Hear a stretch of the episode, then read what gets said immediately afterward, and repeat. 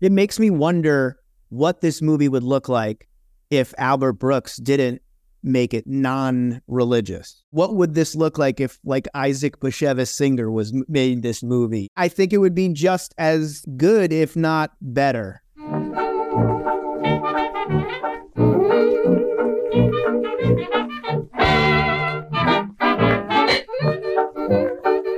Welcome to Jews on Film, the podcast where we look at films both old and new through our unique Jewish lens. I'm Harry Adamsasser, and I'm your Jewish film podcaster. And I'm Daniel Zana. I'm a documentary filmmaker, video editor, and I left my tupa at the dry cleaners, so I'm wearing this today. Hope you don't mind. Um, all right. Well, that was okay. Our guest today is an American comedian, actor, and writer known for his work writing for Brooklyn Nine-Nine, Big Mouth, and Happy Endings. Gil Ozeri, welcome to Jews on Film. Hi guys, thanks for having me. Thanks for coming on. Yeah, thank I'm you glad so much we for could being finally here. do this. We've been trying to schedule this for a while. Yes, absolutely. And we're so excited to have you on and to discuss the film Defending Your Life from 1991, Yeah, I'm happy to be here. directed and starring the great Albert Brooks, aka Albert Einstein. Um, right? Gil, Sounds to- like a joke, but that's It's- actually his it's name. no right? joke. True. yeah. Yeah. And Mhm. uh, Albert Brooks is in the news now as of this recording, December 5th. We're recording. Uh, there's a brand new HBO Max documentary directed by Rob Reiner called Defending My Life, which is a great um, doc. And uh, he was also just on WTF podcast with Marc Maron. So he's it. He's all over the zeitgeist. And you Oh, know nice. us. We're, we're clout chasers. We're trend folks. Have you seen the documentary? Have you seen it? Yeah. Yeah. Is it good? I enjoyed it a lot. I could listen to Albert Brooks and Rob Reiner talk about, you know, the good old days forever. Sure. I felt it was too short. It was like 90 minutes exactly and not Oh, enough wow. Albert Brooks. And there was like padded out with other comedians telling us how great he is, but I want to hear Right, from right. him. Yeah, I can't wait to I can't wait to watch it. I was waiting to to wa- rewatch Defending Your Life before I saw it, but I'm excited.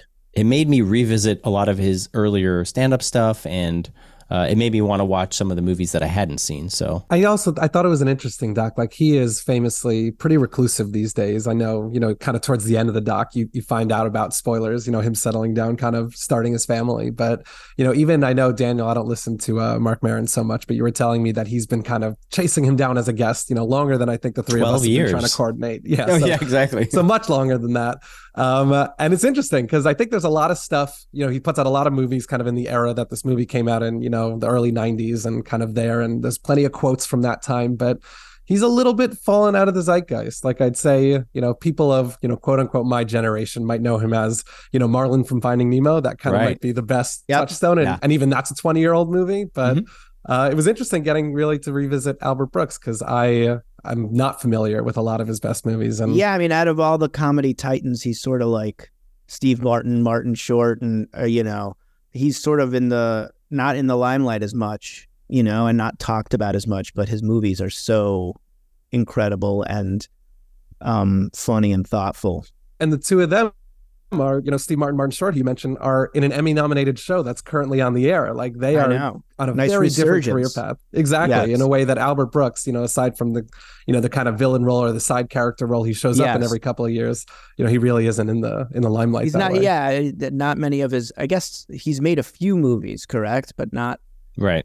I mean, all Yeah. of his his movies, like the ones that he sort of like writes and stars and directs in, are like fairly high concept and like well received in the intellectual space and and the comedy space. But I feel like none of them are like smash hits to the extent that like a Parent Trap from from Steve Martin or a No, but like when he was when he was like in his prime, Mm-hmm. like you know mid '80s and early '90s, I feel like he was going punch for punch with Woody Allen. oh you know, yeah that I, I felt like they were at the same sort of level. I mean, that's how I saw whenever an Al- Albert Brooks movie came out. I was like, oh, this is going to be not only funny but really smart and incisive too. So even even as a younger person, you were watching these movies kind of with anticipation. I was. I mean, I I, I watched. I loved Defending Your Life as a kid, and even Mother and um, Modern Romance. All those movies. I mean, and also broadcast news. But I mean, right.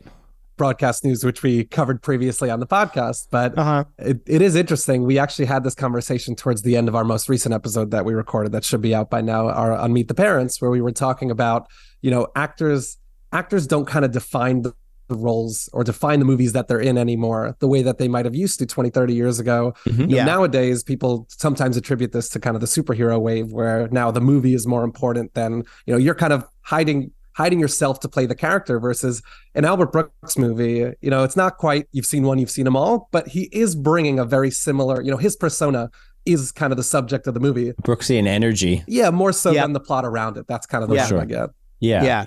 I mean, No, and a he's lot a lot of the characters do sound like him too. I mean, are are speaking in sort of he's not putting on a of voice right. Yeah. Oh, you mean the other characters are sort of The other speaking? Yeah, characters. hundred Yes. percent. oh Yeah. interesting And like I think along with Billy Crystal, they are like the king of coded Jews, you know, in the sort of Mhm. like late 80s, early 90s. And like, you know, we have Daniel in this movie. I feel like in other movies he's like David or It was interesting to like see an entire movie that's sort of about you know moving on. That's extremely like secular. You know that you can, you know, it it it really didn't fall necessarily, or I think he probably tried not to have it be religious at all. You know. He went out of his way to like say that in both in the movie and in the Maron interview that like uh you know he wanted he's seen depictions in movies of the afterlife as being this sort of like faith-based Judeo-Christian lens where it's like good and evil and angels and halos and this was like a very sort of vanilla approach to this topic. But as you'll see Harry's got a few aces up his sleeve to show that there's actually there's some you know there's quite a few little Oh, you can't here. help it. I don't think you can help it. yeah Exactly. I mean, we we couldn't do we couldn't get through an episode of Jews on film on a movie about heaven without pulling in you know pulling out all the stops, which I'm very excited to do. I mean, Albert Brooks can't help it. I mean, oh yeah I think you just bring what you bring to the table, and you know, you, you don't always notice your own references. sure You know, so we're definitely uh, we're we're starting to step on a really uh, exciting conversation. I'm hoping we're going to cool. have all about all about artist intent, what they bring to it, what Sure. we're kind of Sweet. as the audience allowed to pull from it.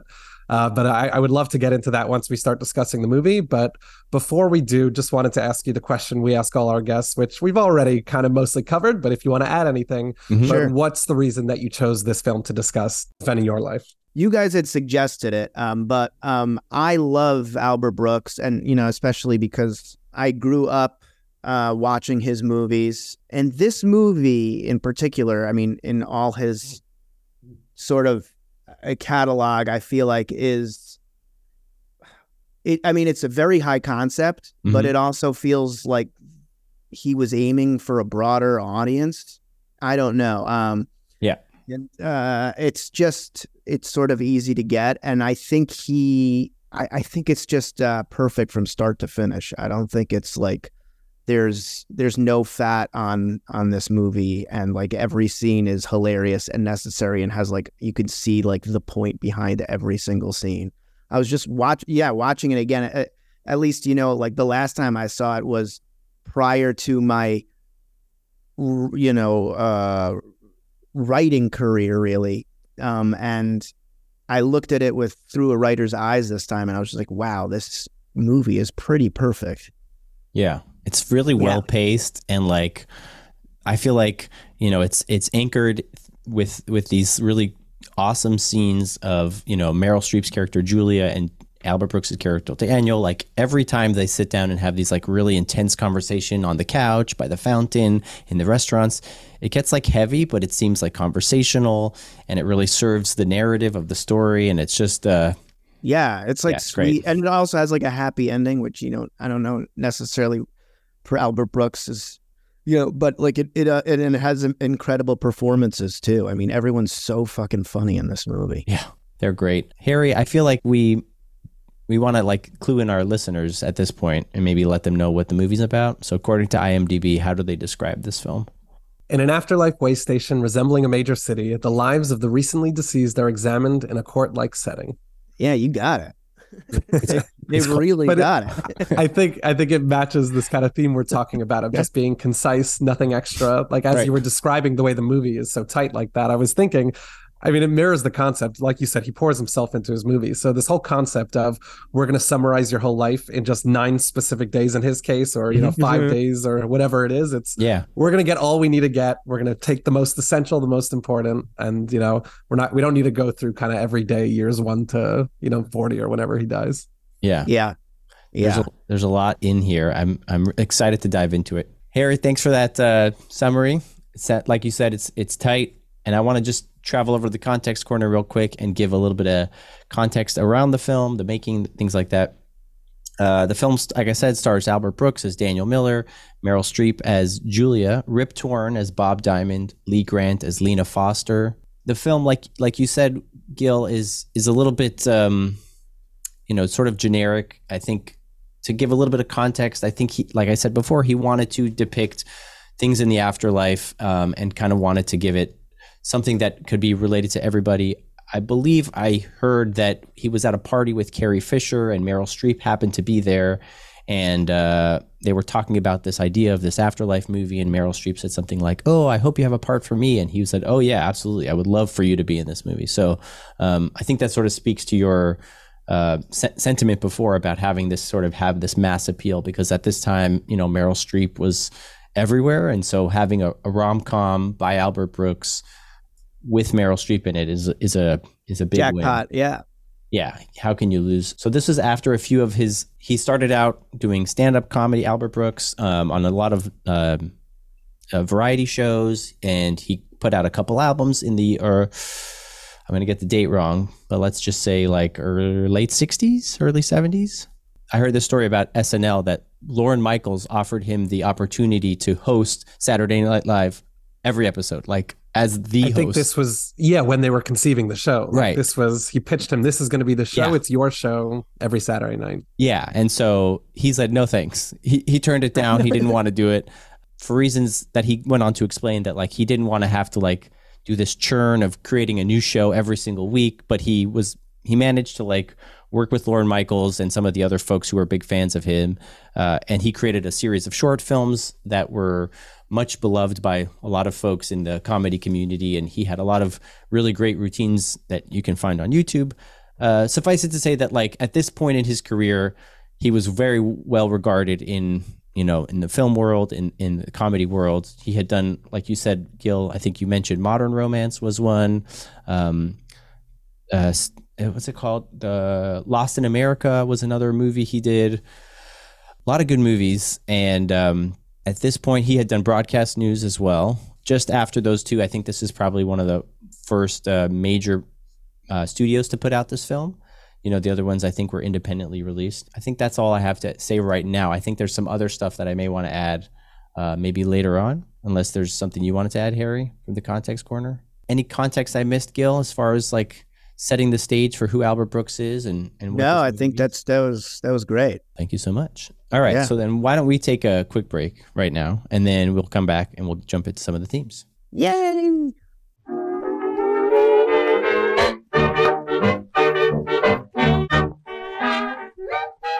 Welcome back to Jews on Film. We are here with Gil Ozeri talking about the film Defending Your Life. I'm going to hand it over to Harry, who will introduce our first theme. You mentioned earlier, Gil, that this is not very much, you know, a religious movie, or at least Brooks didn't want it to be. And I, I have the quote pulled up here. You know, as you mentioned it, I was smiling because we've got it ready. He Mhm. says, I wanted the equation to be a non religious, non heaven like afterlife. And I Mm. think the most interesting uh, thing about the movie is what it says about Earth self examination. You know, and he, he kind of wants to explore more of those themes. I think there are separate quotes where he talks about it's not about religion, it's about fear, which obviously is kind of central to the movie.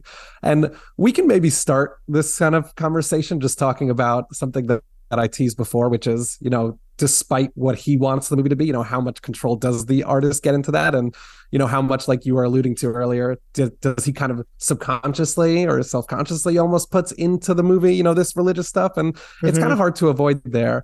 And in kind of opening that conversation, I also just wanted to answer, you know, what are some of the Jewish themes and concepts of, you know, afterlife and even some of that fear stuff that he's dealing with that we kind of see some Jewishness in, whether or not, you know, Albert Brooks would uh, Sure. endorse this conversation or not.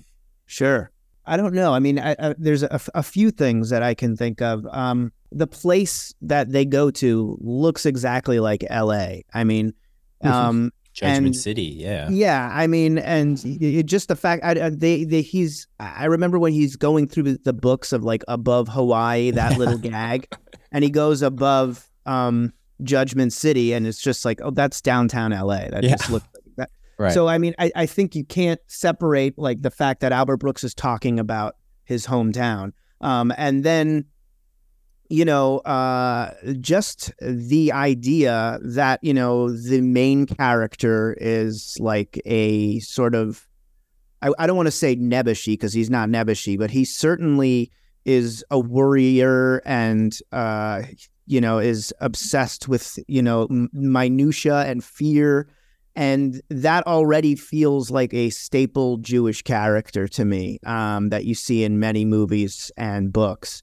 Um, and so uh, I, I, I just think you, it may, that may not be like a religious thing, um, but it's certainly um, a cultural thing. Um, and then, second of all, I think the idea of looking inward, which is what this movie is really about, Mhm. um, looking at your life and assessing whether or not you are a good person or not. Just the idea of morality um, feels very Jewish to me um, because, I, I mean, at least the way I was raised is to be constantly questioning things and to um, uh, to always be doing, you know, a self assessment. I mean, it's one of the biggest holidays um, of the year uh, in the Jewish New Year, uh, Jew- after the Jewish New Year and Yom Kippur, and also almost every Sabbath you're supposed to do it too.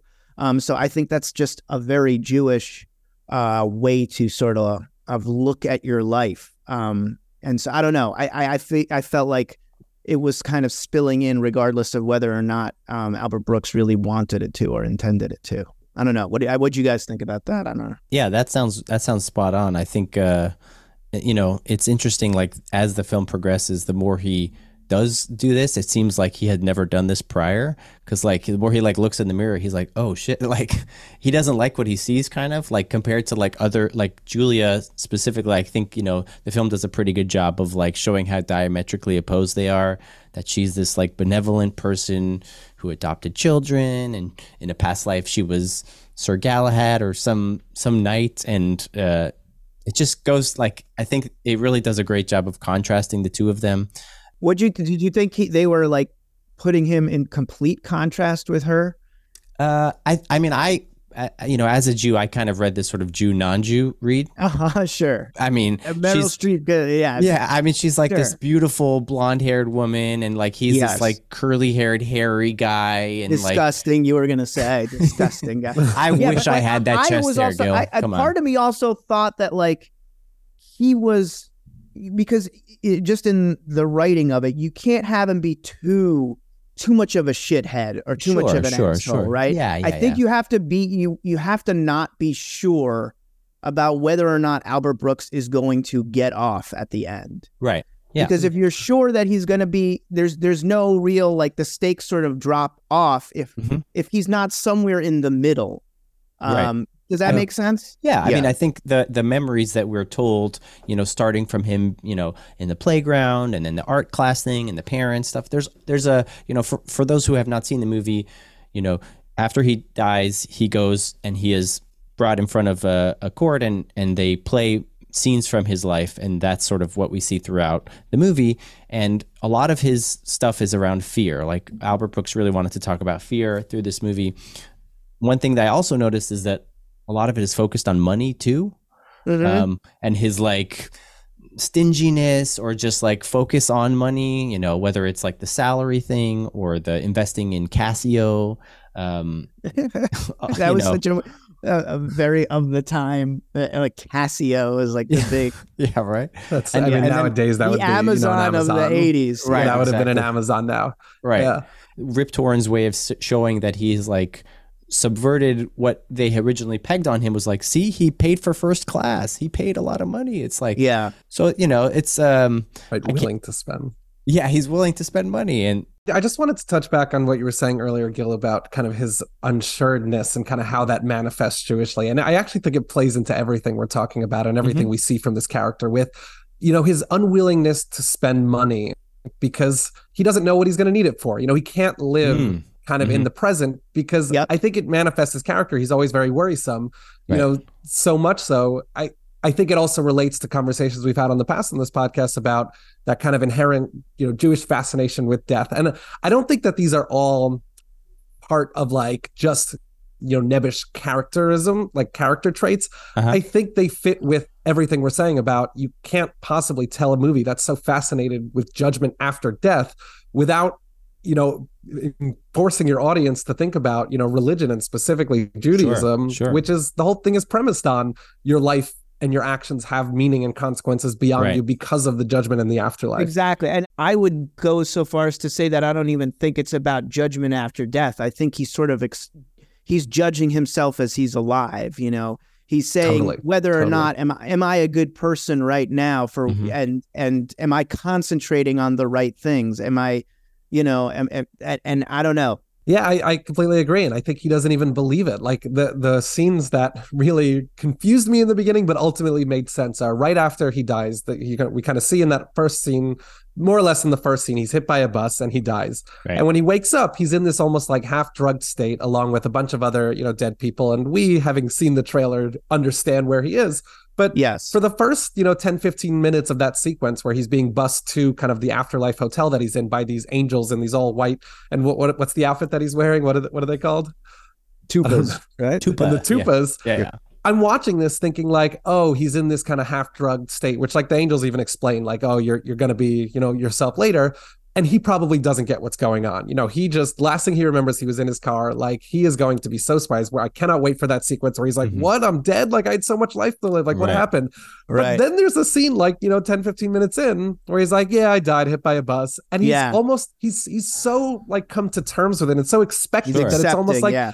he because he didn't think he deserved anything better. He was so Mm. fixated with kind of worrying about his life and aware that he was gonna die and lose out. it, it's weird. Like at the beginning of the movie, I, I, I'm, I, I had a, I was trying to tell, okay, well, what Al, is Albert Brooks trying to say about this guy, or I, you know, Yeah. and he sort of is playing him kind of douchey, right? At the beginning, he's buying this BMW, but he Mhm. can't get it. BMW's not good enough, and like he's into this, this the the um, you know, he's kind of smarmy and in, in in that meeting Right. at the yeah. beginning with at work and stuff, and he's just like, um, he he doesn't really his I don't know, um, and, and then once the movie starts, um, you go you you you feel a little bit more for this guy, Mhm. um, and I don't know, at least from a perspective of like, it that was made in the '90s.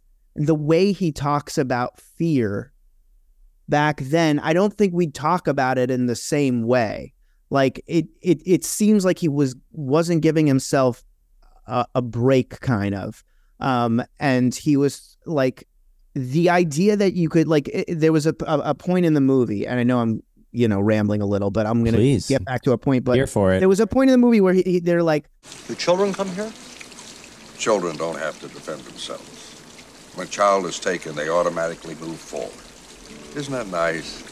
and but then they they put his child memories up Right, on right. trial. yeah. You know, like he's doing things. He's like scared as a kid, so that means he's like, you know, he deserves to be, you know, to not move on or whatever it is. Mhm. Like that was a, a child's decision in the moment, you know, um, especially with like sort of an abusive father. So yeah. I, it was at some points I I was like, is this am I supposed to be on this have sympathy or empathy with this character? And other points I'm like, um, I really do have uh, empathy for this person and the person who's writing it because they're not giving them they're really like treating themselves uh they're looking down on themselves or beating themselves up Right. Yeah, I think it's interesting. The the film kind of, you know, the pendulum swings back and forth throughout the movie. Like he, he does, you know, we see these memories where he like sticks up for his classmate who doesn't have art supplies. He gives him the art Yes. supplies. We're like, yes, score one for him.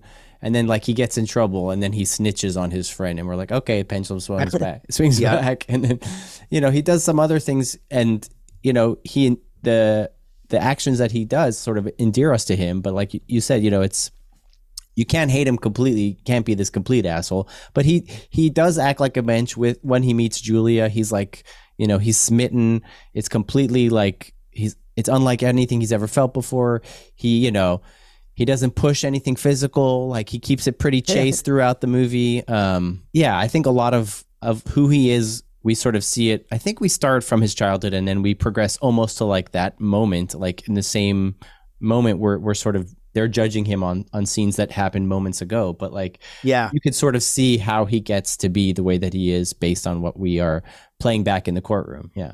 Yeah. I think that the fear angle of this movie is interesting. I mean that's the clearest kind of not what you would expect from an afterlife movie from a traditional story you know that's why we mentioned this earlier but you would think it'd be about morality about the choices you made but fear and especially like you were saying gil when he's a child and he has this abusive father like how can you blame him you know exactly. why is that the kind of dividing line you know for these people and and they clearly are suggesting kind of this alternative of well if you're afraid you're you know you're not willing to do what you need to do you're not really living right? That that's a big part of it because the if you fail this kind of judgment test there's no concept of they send you to hell. It's really you just have another life right? They they kind of believe in this reincarnation idea in this movie and they say we just send you back and you keep going and you keep going until you can kind of lead a more active life but it's just really interesting to me that this kind of fear was at the center. And i think you know in my jewish lens that i'm appropriate that i'm kind of uh placing on top of this movie you know against uh, albert brooks's uh will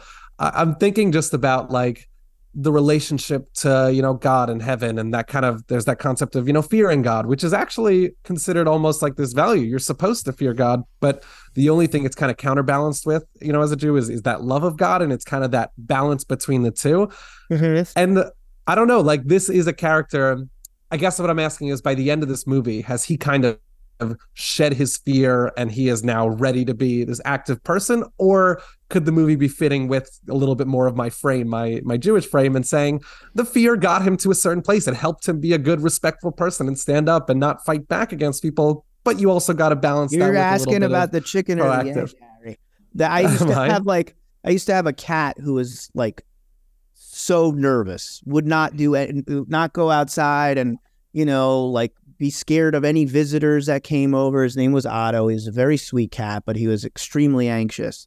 And I used to say, like, why don't you go outside? You know, like, why don't you, you know, go outside? Why don't you do anything? I mean, just like conversations with sure. a cat you would have.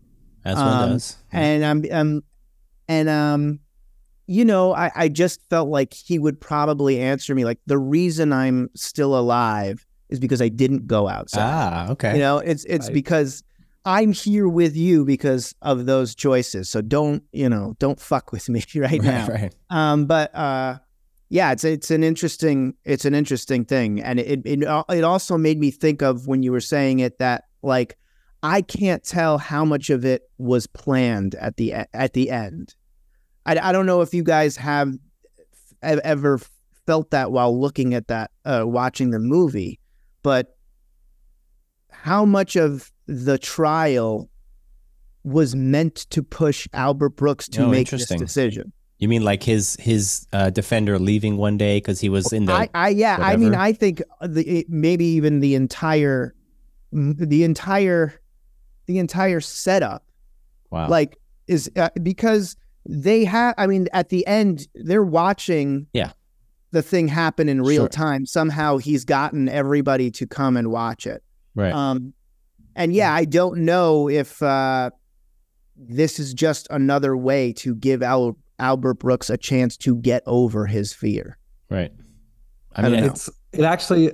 I, I, just think it raises an interesting question about the role of this kind of heaven space in this movie. Is it yeah tr- strictly a judgment zone, right? Judgment City, where we're going to look at your life, see what you did, and send you back, or is the reformation you know based on your life supposed to happen in this judgment city? Like i think when you know daniel before we started recording you had asked me to do some research on you know jewish concepts of the afterlife and of and of heaven. Mm-hmm. and there was a couple that suggested that you know you know gehenna as it's referred to which is kind of olam haba is the world to come. That's what uh, a lot of Jewish conception is, you know, what we consider heaven, you know, which isn't exactly like the Christian idea of heaven, but you know, somewhat similar.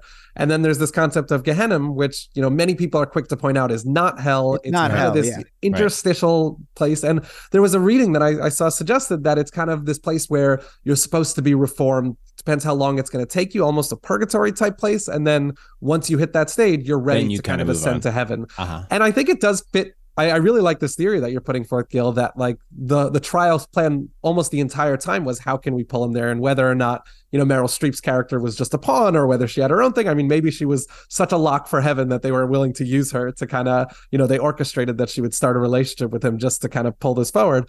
But I think that makes a lot of sense because I didn't get the whole like if if he's going to be reincarnated every time, but without the previous memories, so he mm-hmm. doesn't know how to actually be more, you know, less fearful and more brave.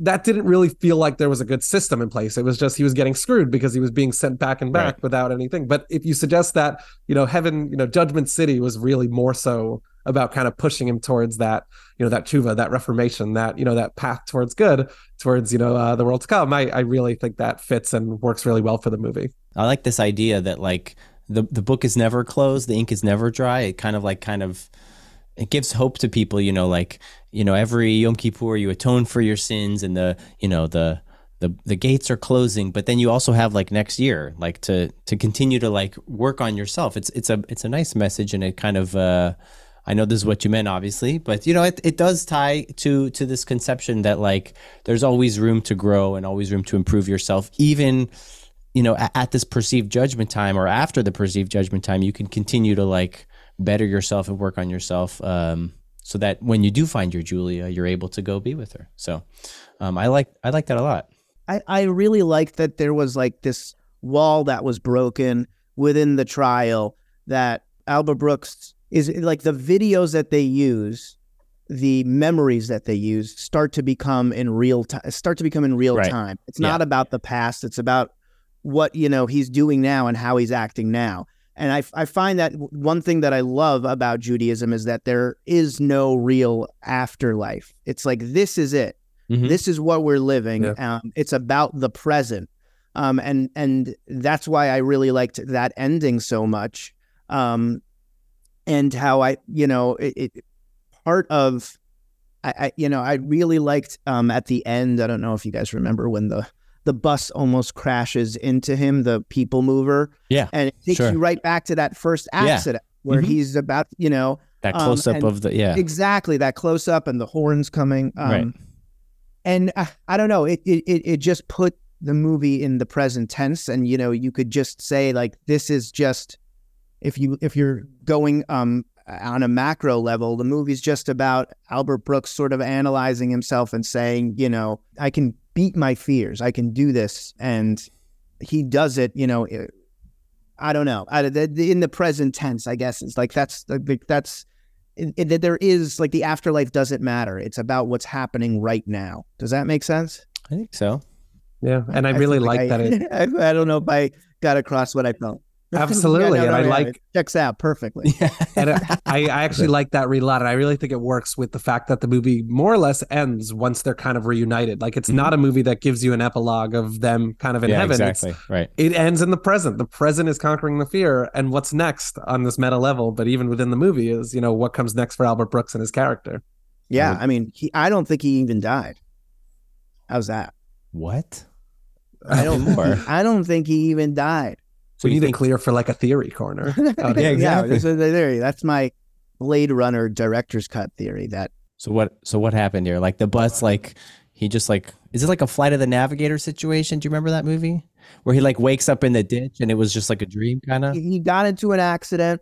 He's just reass he's reassessing things. Interesting. I don't know. I mean, I don't know. I mean, what do you do after that? Where are you going after sure. that when that ends? I mean, I I want a defending your life. Come they said he becomes a citizen of the universe. I'm like, what the fuck does that mean? Right. We don't really get a sense of like.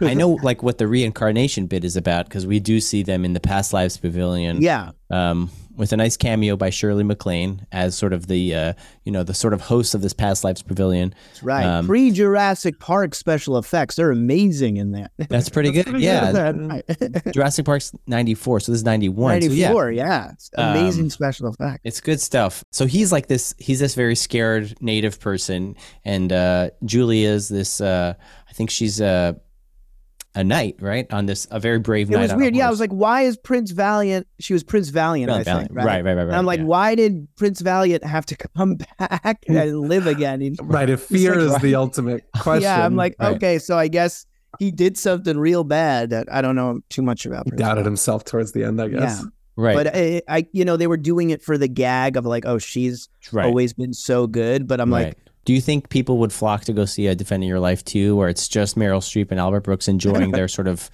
next stage of whatever it is? There's no plot. absolutely not. Yeah. I think it ends in the perfect place. yeah. I think you're right. I think you're right. I mean, defending my life, we kind of got the de facto sequel. Not that that explores any of those characters at all, No. but it does share the name. So Right. That's true. I wanted to bring us to a to a new category. I wanted to ask about one of my favorite kind of recurring gags, which was a lot of these characters, and specifically the lawyers, defenders, judges that are living in Judgment City, that aren't the recently dead people that are coming there, but the ones who are there. They kind of operate on this higher level. They, they this recurring gag is they talk about how they've unlocked percentages of their brain. The point of this whole thing is to keep getting smarter, to, to keep growing, to use as much of your brain as possible. For example, I use 48% of my brain. Do you know how much you use? 47? Three. I'm sorry? Three? I use 3% of my brain? Yes, don't worry about it. Everybody on Earth uses 3% of their brain. I think in more recent years has been proved as pseudoscience, this concept that, you know, humans only use 10% of their brains and what Uh-huh. would happen if we used that doesn't actually exist, but this movie, you know, clearly had fun with it. And they I talk I feel like there was how a period in the '90s when that was like all you heard people say.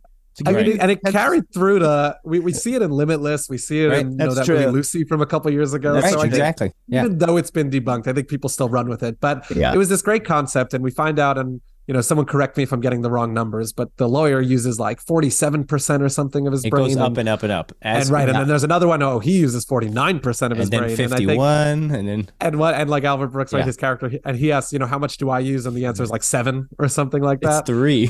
oh, it's three. yeah, Oh, it's like really low. Oh, that's so much it worse. really low. um, and I really thought that was an interesting concept, and I wanted to explore it in one and two directions. You know, in, Sure. in one end, I think it's interesting the way it describes these almost angelic, you know, more closer to the divine beings, right? And mm-hmm. again, Albert Brooks might not be intending a godliness or religious, but clearly the, these are these elevated beings, and it's interesting that they're marked by specifically intelligence. Like that is, you know, something that kind of represents, you know, this elevation for them, and and even more so than that, I think there's a little bit of like you know what I wrote as kind of asceticism tied with it because they also don't eat food. They eat like this terrible tasting food because they can process it and and there was something angelic and almost divine about it that I wanted to explore. Mhm. But also, you know, give, being that this is Jews on film, just talk about that kind of you know worship towards intellectualism and being smarter and like you know these kind of the lawyer character who normally is represented in film and culture as being this you know sometimes this very you know smarmy you know sneaky slimy Yeah. character is like the he's going to be the one that helps you get into you know the world. Like this this kind of judgment these very smart brainy intellectual characters are you know in my mind kind of elevated within the movie. So i wanted to see if you guys clocked that as kind of a jewish thing also or you know what you what you made of you know that 50% using your brain concept throughout the movie. Yeah, I mean, I thought like of a couple things. Um, my mind kind of went to this sort of, you know, like in Judaism, there's like the the the, the different classes. So there's like the Yisrael, the Levi, and the Kohen. So I thought like immediately of like, oh, this is special food reserved for this class of person, and uh, that you know, it's veering in stretch territory. But then I'm also now, Well as you're done. talking about uh, this stuff that's you know angelic and divine, like I think about um, certain texts that like you wouldn't understand unless like the Zohar, for instance, is is a text that like uh, historically you can't read until you're 40 years old and you've unlocked a certain amount of like learning in in your in your so that I don't know I see parallels in that in that there's like a, a clear separation for like the common folk and sort of the elite folk. And um I think yeah, the the defenders are not too competitive amongst themselves in terms of this brain power thing. It's more of the I think they call them the small brains and the big brains. Um, so I sort of saw like, you know, they're they're they have some stretchiness to them, you know, but uh, that's something that came to mind. And then there's like lots of references I feel like throughout uh, the, the Bible and and whatever of of references to things that like that humans can understand that that like you know other languages or ways that of communication between angels and god that like humans could not possibly understand because it would like you know, blow their brains up or whatever. It's like totally, totally beyond them. Um, so those are some things that came to mind to, for me. But yeah, I know that's a lot. Sorry. No, no, I um I I can see all of that stuff. Um that's interesting. Um about also yeah, about intelligence and stuff. It it seemed also to me that, you know, Rip Torn's character um he's so good by the way. Um and is you can see the blueprint for Larry Sanders Mm. uh in this cat this is like a few years before. Um and it's funny to me that even though he's so smart he's kind of a shitty lawyer. You know, I don't know. He seems like a a huckster in in in, in some ways. He's not as good as the other um his like counterpart. And maybe that's just Rip Torn acting, hmm but there's moments where like Albert Brooks gives him looks on the stand where he's like, "What the fuck are you talking about?" You know, he's like, "Yeah, I'll go with the restraint thing." You know, he's um there's like just moments where uh, the that I think he's also making fun of that idea hmm um that these that these people are that you know uh smart and they still like eat things that taste like horse shit Mm. um and you know they uh they that and- and the the second lawyer that comes in there's just like yeah i don't have anything to say um you right, know literally uh, silent. yeah exactly um but everyone thinks he's so great. He's like, oh But yeah, he's really quiet no, and he's, he's, they but he's keep great. talking he's him great. up too oh he's incredible Yeah. really I I mean, mean uh, didn't say shit you The only way I'll give I'll give both of them credit is according to your earlier theory that this was kind of always pushing uh, him towards towards standing up for himself. So what better way to do that than give him the worst lawyers? I, I yeah, maybe it's all in Albert Brooks's mind. So there, and, and and it, it is, it really is. If you think of, if you think about it on that meta level, Mhm. he's writing, he's making all these characters. So it really is all in his fucking head. But um, yeah, I don't know. It it it seemed like there was uh um that he there there was some sort of like tongue in cheekness to. You know um, how smart everybody was, um, and how Or they how smart knew- they say they are. Yeah, exactly. Yeah. And and that's and that's confirmed. That's clocked. Like like she says, oh, I'm 51. And she, oh, is that right? Do we That's do we right, know like right. from Julia's side like where she's at? What sort of numbers she's tracking at? I don't remember that coming up I don't know if they came up. Because I know if that like up. throughout like there's at one point in in this sort of flashback sequence we see like a montage of just Albert Brooks just like being a moron. just being I- a yeah, complete like the, it, it was like the TikTok of the, the that day. Perfect. it was just like a montage of like fucking epic fails. It was so funny. Yeah, and I mean, it's, so it's not so surprising that he's only using three percent of his brain when they show all these like hilarious uh, scenes. Um, Yeah.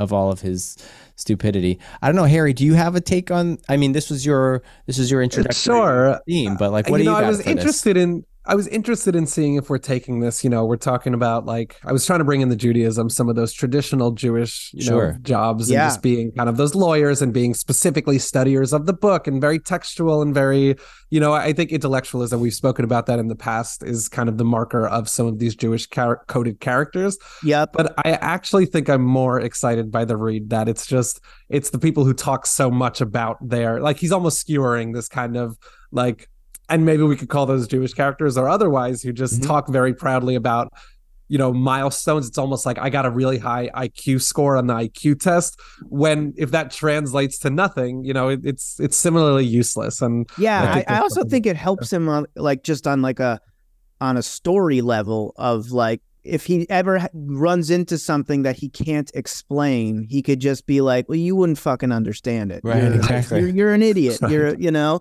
Um, and that helps him like in that way too. I think. Right. He's like showing him a paper with like ones and zeros, and he's like, Yeah. "You wouldn't." When, when he also went, what is his explanation? What was Rip Torn's explanation for why he missed the day? He's just like, Where were you?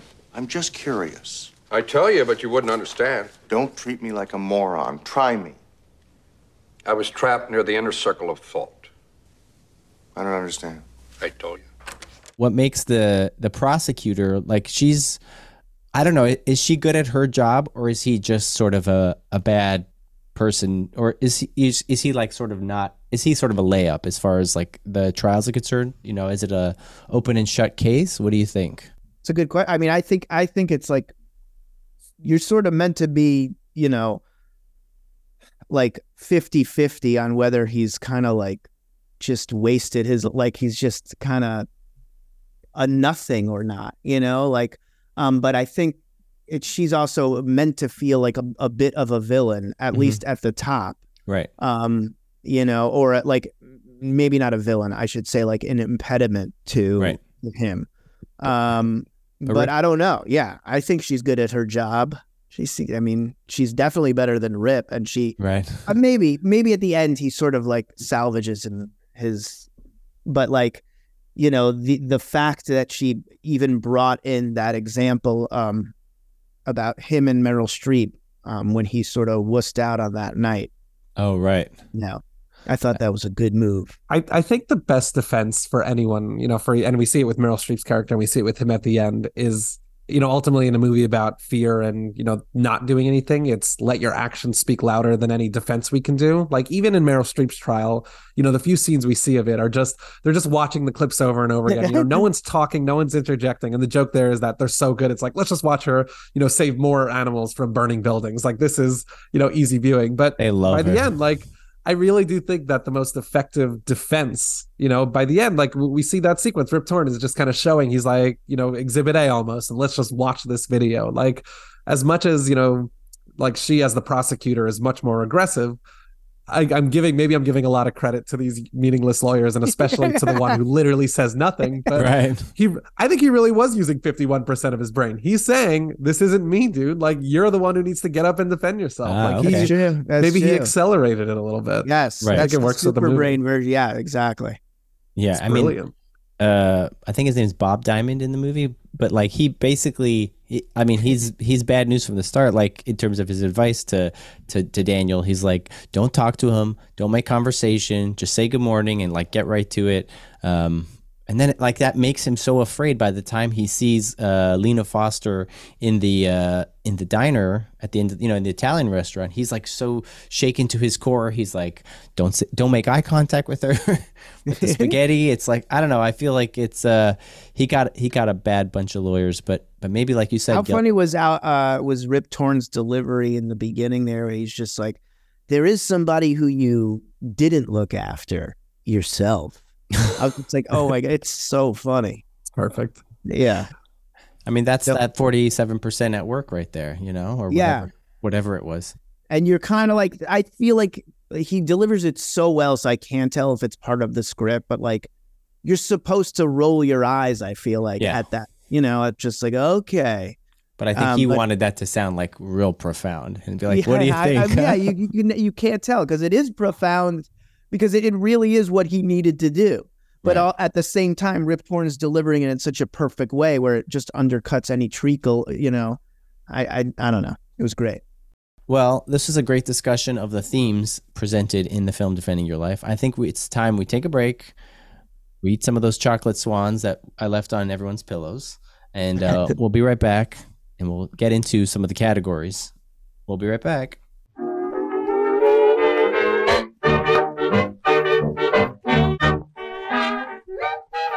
Welcome back to Jews on Film. We are here with Gil Ozeri talking about defending your life. Harry, you want to toss up some categories for us? Sure. So let's get started as we always do with the first question, which is what is the most Jewish scene in this movie? Interpreted however you'd like. Hmm. I got I got a few. Uh, I I want to tr- hear him. I mean, this is sort of stretchy, but like, uh, I mean, he worked pretty hard to pull out any explicit Jewishness or religion Not- from the movie. So gonna, the one where he eats shrimp, right? well, it is food related. it is food related, but just this is. sort of like, uh, you know, uh, this notion of like going to like simchas, weddings, bar mitzvahs, whatever, and there's just like this smorgasbord of like food, and it's just like, wait, so I can have like anything I want, like It is. that- It's a Jew. It's a Jewish person's dream, like wet dream.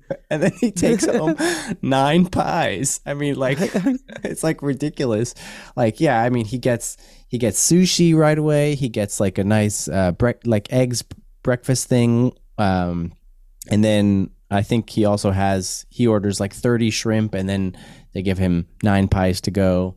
Um, so that just very much reminded me of this sort of all you can eat mentality at all these simchas. Uh, you know, because you're you have big eyes and you just yeah You want to be able to keep eating and eating. yeah. But I mean, in the afterlife, you have to look forward to the fact that you get no calories and it's it doesn't you know doesn't impact no you stomach pain. That's Yeah. probably- yeah, yeah. What a dream! No Yeah, GI no, I- issues. No, I was all I, I kept wondering, do they feel like they have to shit after? Like, like what? I would what? guess not. no, they just go home and do you get like? Do you feel full at a certain point? Right. And like, I what's the like? Do people take Lactaid and Beano? I and- know. There's What's- Pepto in the hotel room. Yeah. so that's that's my pick. I don't know. Uh, Harry or Gil, anything s- stick out for You you? go first, Harry. I mean, it, it's not so original because I was gonna take the food thing. I'll, I'll take the other angle of it, which Oh. Is just you know the leftovers. It's it's you know the inability to leave you know your parents, your bubby's house or whatever without kind of getting stocked with like I'm just gonna throw them out. Like you you take them, you just take this and you this, and Uh-huh. like that kind of refusal. You like a pie? I love pie. I like you. I'm gonna bring you nine pies to take with you. A pie for every day. Oh, don't do, I don't want to take any pie. Hey, hey, it's my pleasure. Don't worry about it. They'll keep. Don't do it. Don't, Eh, don't really. Dig in, eh? Like there was something very uh, familiar there. So that was where I was gonna go even before you started bringing it up. But oh, interesting. you know, okay. Yeah, there's a lot of like you know heaven kind of Jewish. I mean, we've already pulled in a lot of those you know, references that you could go with this, but like I mentioned, uh, Albert Brooks kind of worked hard to say this is you know my generic you know non-Jewish non you know whatever story. So there's a trickier question than it might seem with this movie. I'm surprised. We, I mean, I'm surprised and also not so surprised that in such a uh, packed movie, here, we both went for the food. So Oh, of course. yeah. Gil, anything stick out to you as like the most Jewish scene? Could be explicit or not explicit. I, I'm trying to remember the exact scene, but he's in the he's in the uh he's on trial, and they show the part where he like lies to his dad, um, Oh, right. and there's a just basically like a run for Albert Brooks talking about the bond that he has with his father. You have to lie sometimes in an emergency, but uh, it doesn't mean that the bond is affected. If you've got the bond, the bond's always there. And if you have to lie occasionally, you're not going to interfere with the bond. You know, a, the bond can wait for a little lie, and at the end, it's there for you. You know, sometimes in the middle of a lie, I found that the bond would kick in. Maybe squeeze a little truth out. Wrap it up. And he can't get out of this like like he's basically dug himself a hole and he keeps going back and forth and that neuroses about your parent um and going back and forth and constantly hedging your bet to try to not have someone be angry with you Mhm. felt very yeah. jewish to me Right. So this is what you're talking about is sort of the the blowback from the art supplies, that whole thing. And he crumbles, Yeah. and then he tells he tells on and his he friend immediately Steve. Yeah. yeah he tells his father and blames his friend Right. Um, um, but you know, he was just Rip Torn is arguing about the bond between them, and the other lawyer is, um, I think her Lee Grant is that her name? yeah. He's arguing about like that he lied to her his dad, um, and and that uh, and he it- like Albert Brooks is sort of like going back and forth about trying to seem like the good guy to the judges. So you're saying that the the Jewishness there is just the neuroses around. the neuroses about like trying to uh, that that people pleasing sort of like Mm, okay. uh Oh yeah, Right, You, right, you right. said the magic words. I Yeah, can, there I you can go. relate. now you're speaking yeah. the language. Unlocked. Yeah. um and sort of getting yourself into like this this little this little I don't know this like sort of pigeonholing yourself and trying to dig out of it and that Mm-hmm. Right. like but eh, eh, the, the the nervous sort of like Sure. uh, I don't know Yeah. yeah, that Yeah. energy felt very Jewish to me Right. I, I think it goes into our read of it earlier. You know, this kind of this fear, this meek, this you know, just very stuck in your own head almost Mhm. in the beginning, and obviously, you know, not standing up against his father. I mean, all of that I think plays into what we, you know, earlier read as just a lot of the Jewishness of the film. So I think that totally works. Yeah, and I think all these like early encounters like really shape him to be this sort of like fearful person. Exactly. So later on in life, he's like, you know what, this could lead like like your cat. To quote the great Cat Otto, you know, I'm gonna just stay inside and I'll be and I'll be safe. You're well, like, you know, why? like uh, that. It, it's such it? a big. It's such a big impetus for I think for many Jewish people because all they hear their entire lives is "Be careful, Mhm. You're gonna die." Right? Um, Totally. everyone fucking hates you on the planet, and you know, uh, uh, uh, in in, in a due matter of time, your number's to be up. And I think that that that's you know uh, that's sort of baked into Jewish DNA. Mhm. Um, and um, I think that's why you see so many, you know, Jewish comedians um, have that neurotic energy, you know, um, um, because they're they either grew up with or knew someone who had died in the Holocaust and they had to, you know, make a run for it from some sort of pogrom. And so I think that energy is just, you know, it's in Albert Brooks too. Mhm. And I think that, you know, it just comes out in so many places and he puts it on trial in this movie. Right. Yeah. There it is. That I feel like we we just unlocked the next level. I feel like you know, I think yeah, like and and if it's not like you said a direct relative or a friend or somebody like there's loads of stories, you know, throughout, you know, the, the Chumash, the Bible or the Talmud or the Mishnah or like the Navi, all sorts of stories of like, you know, Jewish history of, of people coming after us. And so yeah, I think that sort of leaves an imprint on our DNA and uh, like Yeah. a, a lot of it comes out in in a lot of different ways. Um but here it is on on display here in the film. I think it's time to go stretchy. What do you think, Harry? So the Let's next so the next category is kind of like the stretch of the pod. Like what is something that Albert Brooks had not intended to be sort of a Jewish thing that you read, you know, you know, either intentional or unintentional, um, as like a Jewish nod. I'll I'll take this one. So uh, one that I was kind of playing with in my mind is, you know, as we mentioned, everyone who kind of is judged in this, you know, judgment city is given a certain amount of days that are pulled from their lives that, you know, will tell them that whatever will expose what kind of person they were. And, you know, the running gag is that if you have a little bit, it's, you know, it means that you were a really good person. And if you only need four days, it's like, oh, they have nothing against you. You're going to be great. If you have a lot of days, it means you're probably going back. And if I recall correctly, uh, Albert Brooks, right, his character has nine days. Is that right? Nine? Nine does come up, yeah. Yeah. Nine? Okay, awesome. Because now my stretch works. So uh, when you hear nine and specifically nine days, you know, you might think about the nine days, which is a concept in Judaism. It refers to a period of mourning that takes place from the first day of the month of Av until the ninth day, which is famously the day where uh, the, The the, temple. temple. of Beit HaMikdash Yeah. was destroyed. You got it. exactly. And those nine days are a very precarious time. And it's Mhm. a time where we're extra careful because we have death on the mind and because there's actually a lot of customs that are put in place there, including ones you shouldn't engage in any dangerous activities because in some ways we're closer to death and we're nearing kind of this judgment. And, you know, when the nine days don't go well, in the case of Judaism, you know, in the case of, you know, historical precedent with Judaism, it can result in some of the worst things that have ever happened to Jews as a collective people.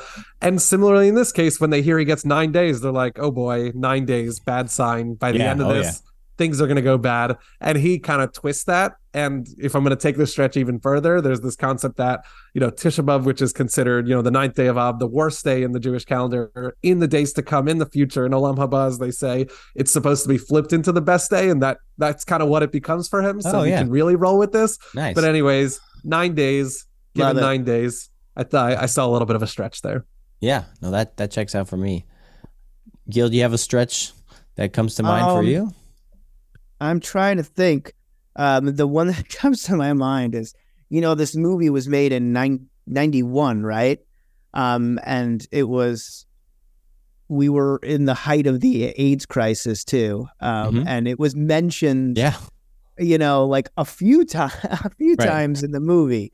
Um, so I, and so it seems like he had a sort of, I don't know, I w- wouldn't call it, uh, you know, like a, it it just seemed like the fear was sort of uh larger maybe than it necessarily I don't know if it was it felt like health anxiety Uh huh. um, which to me is also another Jewish thing. Like, um, w- uh, it's that woman who, like, when he's on the People Mover on the way in, and she's like, "Oh, So young.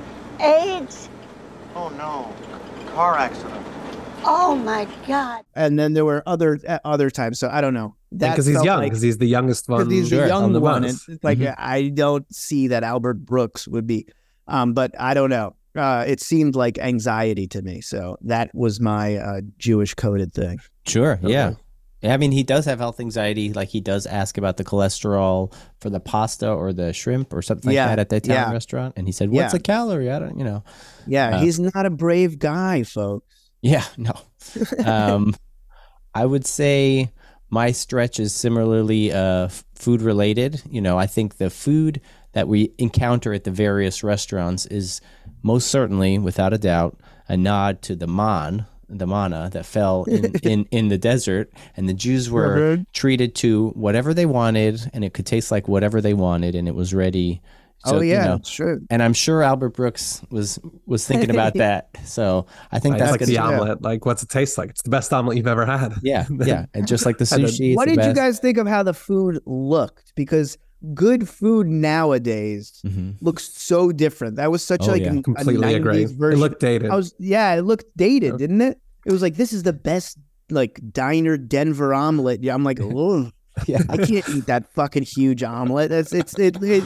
So maybe like even though he didn't, every every dish looked like it would be served at Nate and Al's. I don't know if you guys know Nate and Al's. Do you Yeah. know yeah. I, I grew up in the valley. and That's where's Okay. that? Where's that? That's on in Beverly Hills, but like yeah, it's like a, a deli kind of diner. It looked like like especially like the fettuccine alfredo, which tended to be like creamier and fattier. Like it Yeah. looked like it's been under like hot lights for like eight hours. Yes. So it definitely had like that sort of. Yeah, yeah, yeah. And then like the sushi, it didn't look too bad, but it looked it was lit in a very specific way to kind of like make it seem like it was the best tasting food ever. yeah. you and know. the chicken. Oh, the yeah, chicken, every- the breaking, yes. and he's like Break- sucking the bone. It was a little bit too much for me, but No, yeah. Never- that- that- nevertheless. they would not get a Michelin star. No, I feel like nowadays it would be like like one of those like like you know this is like 90s so it's like yuppie making fun of yuppie culture with the BMWs and the CD players and all that stuff. Yeah. But I feel like nowadays it would be these like sort of reduction sort of stuff with like the little Oh, spots like of like green. Molecular gastronomy. That's the- It that's what be- I'm- Exactly. There would be yeah, foam everywhere. Yeah, yeah, yeah. Totally. I just remembered is the is the song in the beginning a Barbra Streisand song? You got It it. is. It absolutely Oh, that is could've- another. There, he, there Should have you been the most Jewish scene. Can I switch my answer? You know, post facto. Yeah. Yeah. dying to Barbra Streisand. S- Someone said that. I, re- I, read- I read like a Reddit comment. There's like nothing more Jewish than like dying to to Barbra Streisand. Oh, really? In, the BMW, yeah, that was great. I'm trying to figure out how to. and also driving badly. Dri- That's another Jewish aspect of it. Yeah. For a long time. hey, hey, hey! Is that a, is that one of our things? Is that right? No, no, I'm adding to it. I'm Oh, just, okay. Okay. yeah, I'm I'm piling on to us. That's all. I'm trying to figure out how to bring up the stand-up comic scene because I do want to talk about it at some point. I mean, that could have been another candidate for most Jewish scene, the kind of snarky talk back to the uh to the stand up comic. Sure. I mean, Ugh. I'll just say that you know I'm going to clumsily add in another you know bonus round Jewish scene. Uh, you know, as part of the entertainment at uh, Judgment City, they go to a stand-up comedy show, and uh, you know, the stand-up comic is doing crowd work, and he said, you know, Hi, how'd you die? On stage, like you. Pretty funny. Maybe you should come up here, huh? No, thank you. No, of course he doesn't want to come up here. You know why? Because this is very hard work. But I love to do it. You want to stay, see the show? Well, I have to. That's my dad. All of a sudden, whoop, one of them cuts the cheese. I'm kidding. That was in a second. Oh, yeah, we had a full house. That would be so sad for me. I'm entertaining the six. And so I wanted to give a little context about that because you know Albert Brooks's dad was uh, Harry Einstein. Uh, he was an uh, I think they call it like an ethnic comedian. So he used to be uh, someone called Parkyakarkus, and he would do like Greek comedy. Like he would pretend he would put on this like really thick Greek accent in the 30s and 40s. Ladies and gentlemen, it's me. but seriously, boys and girls, I just want to say that you war workers are doing a wonderful job. And just to show you that my heart is on the wrong side, I want to do a little number for you. Henry, I want you to play this like you never played anything before. Play it good. He was a very famous comic, but he did Friars Club roasts and he died while performing on stage. I think he was doing a, a roast for Milton Berle. He told a Wow. joke, sat down, and he died like right on the dais. He like fell over into his food. And uh, they talk about it a little bit in the documentary, but they like took a lampshade or like a uh, like an electric lamp and they cut the wires and some doctors were there and they tried to like resuscitate him on stage and I thought you were going to say they put the lampshade on his head and they kept That's where I thought you were Yeah. going with that. no. Um, Snapping wow, that's a back. crazy story. though. yeah, yeah, he talks about it quite a bit, but uh, he was not in very good health, and like for the last couple of years of his life, he was mostly, you know, relegated to doing stand up exclusively at these friars roasts, where he was like roasting fellow comics. Um, so he died pretty early on in Albert Brooks's life. So I wonder like how much of that impacted his relationship to the afterlife and mortality in general, and like you said, Gil, like health in general. So. I'm sure it did. I'm sure it did. The the actors and the, the all everyone in that scene is so fucking good, especially the the extras in the crowd who are just you know, the old men who he's just like asking like How'd you die? I was in a coma. I'm sorry. How long were you in the coma? I really don't know. Let's play a game, Art. Elvis, living or dead? Living. Long coma, Art. Long coma. those guys are just like happily answering. So good. Now, do you do do you ever do stand up, Gil, or are you mostly improv? Um, I, I mostly do improv, so um, um, I still perform all the time, but yeah, I, I never, I never had an interest in doing stand up really. Like I've done like character stuff, which is you know written, um, um, but also it seems terrifying to me, um, Yeah. in a way that improv didn't. I know a lot of stand up people will say that about improv, but you know, I don't yeah, know. it is. It was the uh, opposite for me. Asking people for something and hopefully getting some sort of like kernel that you can then glom onto and like make a f- joke out of. Like, seems seems incredibly difficult. Yeah, it was it was it was even the like the preparedness for me. Like with improv, I could always go like, yeah, that was a bad show because what do you expect? It's improvised, you know? Right. Um but with stand up, you're sort of like you're first of all, you're all alone on stage. Mm-hmm. Um so there's no one to be like, "Oh, that guy was the bad one." You Right. know? Um and then you know, you also have to um if you fail, it's all on you. You know, it's what you wrote. Thinking of the stand-up comic and the and the defenders and the people who run the buses and stuff, it does make me like wonder the mechanics of how this all works. Like, why does Albert Brooks and you know why does Daniel and Julia like move on, whereas some of these people choose to stay in Judgment City and like work there? I don't know that we got it because clear. they don't exist, Daniel. Oh, so it's all a dream. It's all a dream. I, I think I don't know. It holds. felt like it felt very much. It felt like Vegas to me, right. where it's just like all these people are pit bosses in hell. You know, it's just like I always think about that. Like, who the fuck lives in Vegas and has to be around all these people who come in and out of this city? yeah. And and like imagine living there. It's just such another different world. So I don't know. That's how it felt a little bit like to me to Vegas. I like to know the rules of the game, sort of, and like with this movie, it like it intrigues me. Like this this world that they set up, it in- intrigues me quite a bit. But I like to sort of how do how do the gears turn? How do how do how do things work? We get like a, a some idea of you know some people go on and some people have to get reincarnated and all that kind of stuff. But I was just Do you curious. guys? if- Do you guys? Do you both believe in an afterlife? that's a great question. I guess I should have seen that coming. Yeah. That, question as we're Being that it's- discussing this. and but- Gil's asking I'm us. We should be Turning the asking Gil. tables. I, I know. I'm really. Sure. curious. I'm curious. Ah, that's a great question. Um, and if, it, and if you do, does it look anything like this? Do you think your life would be not? I, I don't want to say judged, but do you because they didn't in the movie? Mhm. But do you think your life is going to be assessed, or you'd get to sort of like look through it? I gotta think that there's some reason that we're like taught, you know, in the Torah with like the mitz, the mitzvot, the 613 mitzvot, and being a kind person and giving tzedakah to people and like doing kind acts versus being like a complete self-centered asshole who's totally, you know, not not giving to the world and things like that. I gotta think that there's some payoff at the end that like you know clearly I'm doing this to like make the world a better place, but you know we're told that that that there's a purpose for all of you know the, the in addition like a reward for being a good person. So I, I I don't know what it looks like. I don't know if it's like angels and harps and clouds and whatever. Mhm. I, I feel like it. Yeah, I don't know. That's a great question. What about you, Harry or Gil? Yeah, I'll go. I'll go for it. I, I definitely do. I uh, Uh-huh. The best depiction that I've seen, and this definitely aligned with some of my own kind of existential, you know, thinkings of musings over this because we're we're going there. You know, that that's where this pot has gotten. But Sure. if uh, if the two of you are familiar with the Good Place, that show on NBC a couple years ago, which uh, spoilers for the end of the Good Place for those who haven't watched it, but I would definitely encourage you to.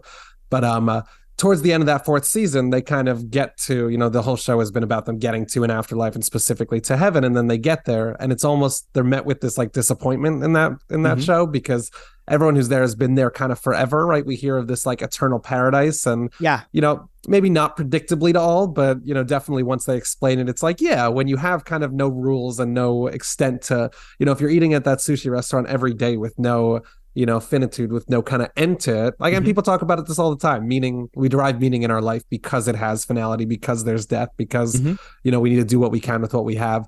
And they just talk about how like the kind of whatever in their their version of heaven people have become so almost almost sort of bored of it. So they come up with this concept in that show where you can almost like opt out and return yourself to you know nature or whatever that means. Like, what did we say at the end of this movie? It's they're like joining the the stars or whatever it is. But in that show they kind of have you you can live in this afterlife with who you want you know how you want whenever you want.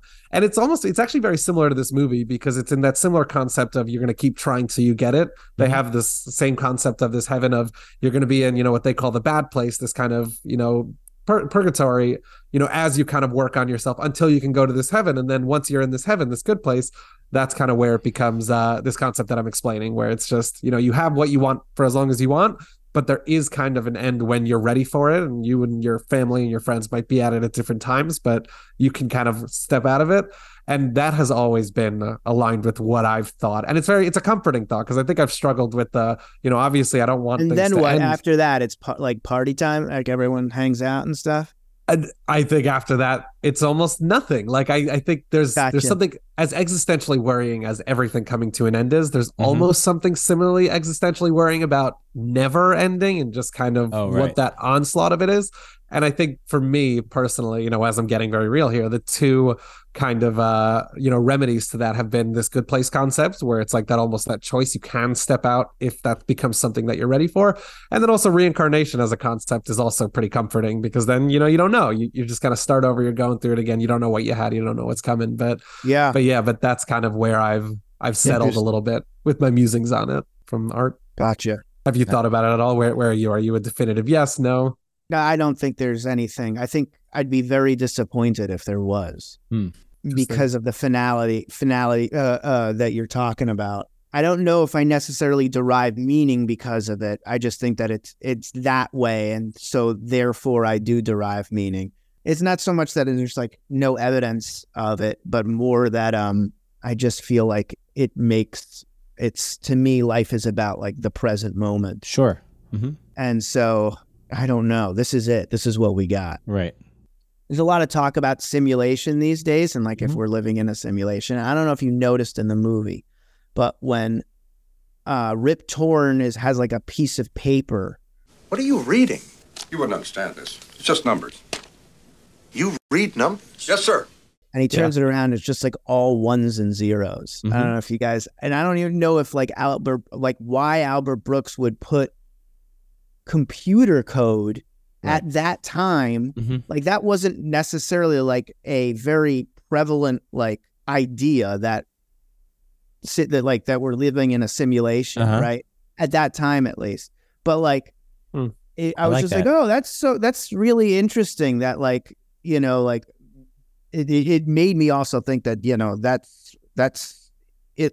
It, it was I it, it leaned into that theory that I had that this was all sort of Dream. like a, yeah, yeah, or not a dream, but just sort of um like a matrixy kind of thing. like puppet like it was yeah that it was like sort of uh, being uh, puppeteered by you Mm. know Oh, whoever that was was like a setup. Yeah, yeah, yeah. Yes. Got it. Okay. But anyway, We had that similar read on like Beau in, in in some ways that like all of this was like set up uh, in some regard, but that's a discussion for another time. Let's, you know, pun intended, bring things back down to earth a little bit. Let's get back to uh, the good, uh, very third and final category before we jump into the rankings. And I'm interested to hear your thoughts on this, but you know, we always ask, was this movie, is this movie, you know, good for the Jews? And similar to the other two questions, interpreted how you want. I'm gonna say yes, absolutely. I think it's uh it's not any kind of negative depiction, and I think it's sort of like even if it's not trying to, it's uh, it it upholds to sort of Jewish values, which are sort of to look inward and to try to do better, um, and that you know uh, that you can overcome fear and like all those sort of like I don't want to call them cheesy, but they're like tried but true, you know, um, lessons about like you know put others first and you can you know conquer your fears and you know i don't know like you were saying tikkun olam sort of Yeah. um and i don't know it just seems like you know any kind of self-assessment is a good thing for this planet Mhm. um if people can do that if they can look inwards and try to make themselves better then I, and and that's what this sort of movie uh preaches whether it likes it or not you know Yeah, I like that. I, I really like that. I we we sometimes take this good for the Jews. You know, we've gone on a lot of levels. Like, you know, is this a, a good depiction of Jews? Does it make them look good? Is this done by Jewish artists? But that kind of read is almost if this movie's going to make the world better, it's going to make it better for the Jews. If if I'm Yeah. understanding you correctly, I really yes that's a, that's a great answer to to that question that I don't think we've heard before on the podcast. Yeah, I think I I might I might go in the yes category as well. I feel like um, you know, ultimately we do go on this journey with Daniel, and we kind of, you know, we love him, we d- we don't love him as much, but like through through all of his memories and things like that, you know, he's a he's a, a good intentioned person. In the end, he comes out ahead, um, you know, by meeting someone like Julia, and, and he's able to to get over his fear and things like that and grow as a character and grow as a person he's a mensch you know like i said before he's he's he treats her really well uh and and is is an is a good person on dates and things like that. So i i think i'd also go with yes and the fact that he is like you said gil looking inwards um it's, it's always a good thing to do and being kind of self-aware and uh yeah always asking questions. I feel like that's a very jewish value questioning things like you know that beginning scene where he's asking his friend why he got this jeep and like what are you afraid of? And maybe he's just trying to grow himself but yeah i'll have to say yes as well harry how about yourself Yeah, yeah, great for the Jews. I think not great okay. obviously yeah i mean like not obviously jewish in a way that some of us are so you know in considering this question you have to account for most of the people who might not you know watch this with any connection to judaism but even just in the way that it promotes you know albert brooks and it's this great morality story i think it definitely uh you know for as much as it is a jewish story and i think you're you're on the nose there gil with a lot of how like this introspection is really kind of you know whatever this self uh this self you know criticism and ultimately encouragement is definitely uh very jewish in its way. So i would say this is uh very good for the jews in that sense. It makes me wonder what this movie would look like if albert brooks didn't make it secular or not secular but like non-religious mm-hmm. yeah and yeah. like if it would still be relatable to everybody if it was very jewish Yeah. um and he Right. just went he, and he you know because he's also coming from a time when I, I think it's a little bit more accepted at least in you know television and movies that you want that diversity those specific stories to be told that you don't see Mhm. and when he came when he came up it was just like get rid of it right you right. know, you don't want that. You want to assimilate and make sure this is relatable to all people because no one fucking, you know, no one wants to hear your Jewish tales. Um, But if this was a version of like, if what would this look like if like Isaac Bashevis Singer was made this movie? You know what I mean? sure Um, yeah, and and. I think it would be just as good, if not better. You know, so in that way, it's bad for Jews. I like that. I like that flip. And I think damn. that also I think that also transitions us really well to going into the rankings because you know the final thing we're going to discuss here is, is just our rankings of the film on a scale of 1 to 5 Jewish stars. Specifically in terms of how Jewish it is, not so much the quality, which we can all give five stars, but you know how Jewish it is, because I think the version you're describing could have been, you know, in those four, four and a half, five category. But what we got, you know, based on the way we're all reading it, you know, one to five, how Jewish actually, you know, is this movie, you know, according to your own scale. So who wants to start us off on just, you know, where does this movie rank? And, and keeping in mind all the themes, content we've discussed, cast and crew, and kind of all the above. I'm going to say between a four and a four and a half. I'll go four and a quarter. I'm trying to think of what this movie would look like if, like, Scorsese did it or some other, like, non Jewish person, and it wouldn't look anything like this. And the main character, I don't think, would be this neurotic and. I, I don't know. I I I I'm gonna say that you know, despite uh, what I just said before, that I think it's I think it's it's pretty Jewish, and it, it can't help itself from being. Ray Liotta as Daniel I know, Miller. like- in it would be so mean, different. It'd be about guilt. It wouldn't be about fear. Yeah, It'd be a exactly. It would totally, be a it'd be guilt. the Catholic version. Yep. a, a Yeah. different emotion for sure. I might go like two stars or something like that. I feel like there's, like you just said, Gil, like there's a ton of room for this film to get way more Jewish. Like I feel like true. a, a lot of the scenes up top could have been like way more. You know, if we abandon this sort of, I know, like you said, it's like the '90s, so we have to simulate. But like the yuppie thing was like really drilled in at the beginning. You wanted Rip Torn to be a rabbi, is what you're saying. I mean, his name That is would've Bob worked. Diamond. Bob Diamond. One I mean, could- he works in the Diamond District. Right, exactly. I mean, come on. Oh, sure. Gotta But, add you know, the star. I'll quote Lindsay Goldward, and, he did an interview. Uh, Judd Apatow did an interview with uh, Albert Brooks in 2012. He said that religion is interesting when you're part of a group that the rest of the world has issues with. That's why if my kids didn't want to go to temple, I used to say, "Let me explain something to you. If Hitler came back, he's not going to ask you if you went to temple.